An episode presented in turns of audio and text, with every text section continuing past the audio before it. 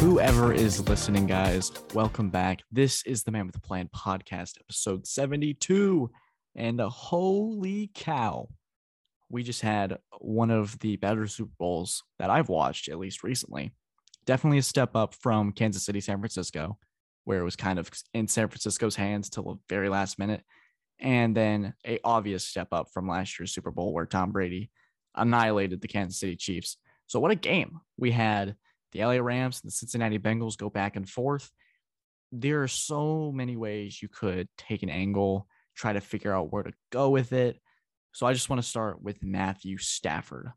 What a an interesting he's one that takes you can take so many different angles with it. Just like this game. Stafford's a quarterback where oh my gosh, 12 years in, Detroit, in Detroit it almost it feels like purgatory almost in a way uh, you have a plethora of issues, management issues, and everyone will obviously be like, hey, finally gets his chance. The Rams trade for Matthew Stafford, ship Jared Goff to Detroit. The Lions have their season. The Rams gets the playoffs. And for Stafford and the Rams, this was a season about going all in, going ballistic, trying to figure out how can we use these pieces, these all-star pieces that we've acquired, like Von Miller, OBJ, how do we get Aaron Donald as the front and center of this? How do we get this guy his ring? How do we have pieces like Cooper Kupp after Robert Woods go down? How do we add that to the equation?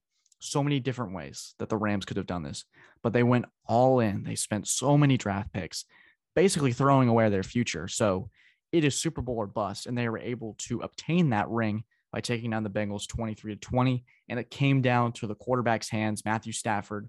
And in the end, Aaron Donald made the play that had Joe Burrow force a quick throw to Perine that was incomplete. And really, what a game it was. You, it looked like in the beginning, the Rams with OBJ, Cooper Kupp, they were able to do so many different things with the ball, have such mismatches for the Cincinnati Bengals defense, and OBJ goes down. Obviously, his impact was very much felt before he went down, had the touchdown. So, all you Cleveland fans, I'm so sorry about that.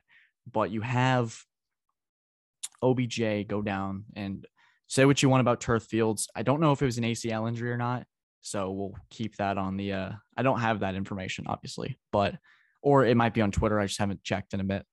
But his impact was certainly felt after he was gone because the Rams offense kind of just took it downward. It went on a little bit of a spiral. They weren't able to figure things out. Stafford was making really he wasn't making good decisions with the football. He was kind of forcing things two interceptions, and the Bengals were able to capitalize on it. Joe Burrow had big plays to Tee Higgins to start off the second half. Joe Mixon had a touchdown pass to Tee Higgins. Shout out for Tee Higgins for Clemson and for my YouTube audience. You can see me representing the shirt. Had a big game, leading receiver in the Super Bowl. Tough way to see it go out. And say what you will about the missed pass interference call on Tee Higgins with literally grabbing Ramsey's face mask and pulling him like this. It was crazy. But it was a game where if you had wanted your defense, you had it. The Rams defensive line eventually figured it out and was able to give Joe Burrow multitude of problems. I think it was five sacks in the second half. So they really got in there, got a lot of pressure. This game went back and forth for a long time, and it came down to Matthew Stafford, who had gotten the crap kicked out of him. He was limping. Joe Burrow was limping. These are two tough quarterbacks. They're able to overcome their injuries and be able to put on really great performances for their team. It is one of those games where I wasn't disappointed with the outcome. no, regardless of who was going to win, I would have been happy for the city of Cincinnati, who's had a really great year. Cincinnati Bearcats in the playoffs, Bengals to the Super Bowl. Ultimately, they didn't get the result they wanted, but they're able to do much, take significant leaps. Not what they're really used to, and it's been a long time since since he's had this kind of run in the playoffs. So a lot of good things for them. They have a really young roster, and let's just talk about Cincinnati for a second this isn't the end of the world. This is a team that is way ahead of schedule. This is a team that is under contract with Joe Burrow for a long time, Tee Higgins for a long time. They've got Ja'Marr Chase, who is just an unbelievable, true wide receiver one under contract. They aren't paying these guys.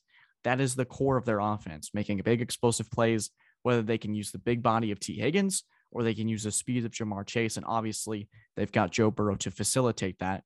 And they have a great pat running game with Joe Mixon. they just need to do two things. They need to strengthen their offensive line and they need to find some corners.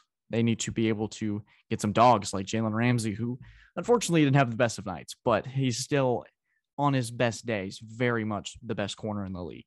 So for Cincinnati, this isn't going to be obviously you're upset that you didn't reach your goal that you wanted to, but you're able to do so much this year and do so much with the expectations. This was a team that was projected to finish last in the division, and they're able to overcome so much, take down Kansas City, the number one seed in Tennessee. They did so much this year. So if you're a Bengals fan, you got a lot to be proud of. You did a lot this year with not a lot of expectations thrown your way. For the Rams, you went Super Bowl or bust, and you got exactly what you wanted.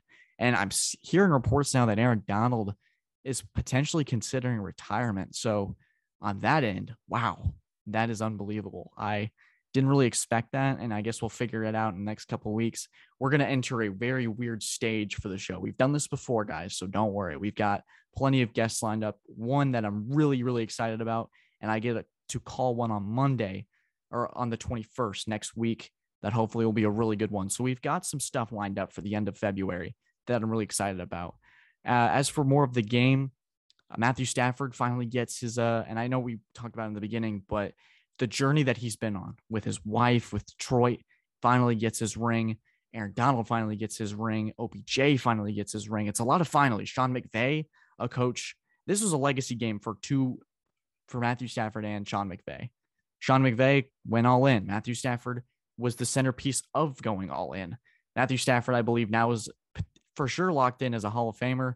Whether Sean McVay wants to continue coaching, there was that rumor that he wants to go into broadcasting. I don't know how legit that is, but winning a Super Bowl that young of an age, why stop now? Keep going. This is a Rams team that if they can get the right pieces in the right places and be able to keep this core, they should be dangerous for a long time, especially with Tom Brady being out of the NFC and out of the NFL in general. Aaron Rodgers, we don't know what the heck he's going to do. It'll be an offseason where we'll have to predict that but it sounds like they're willing to go all in. And as for the AFC, you'll have the Ravens are going to get better, the Patriots are going to get better, the Chiefs are going to be back, Buffalo.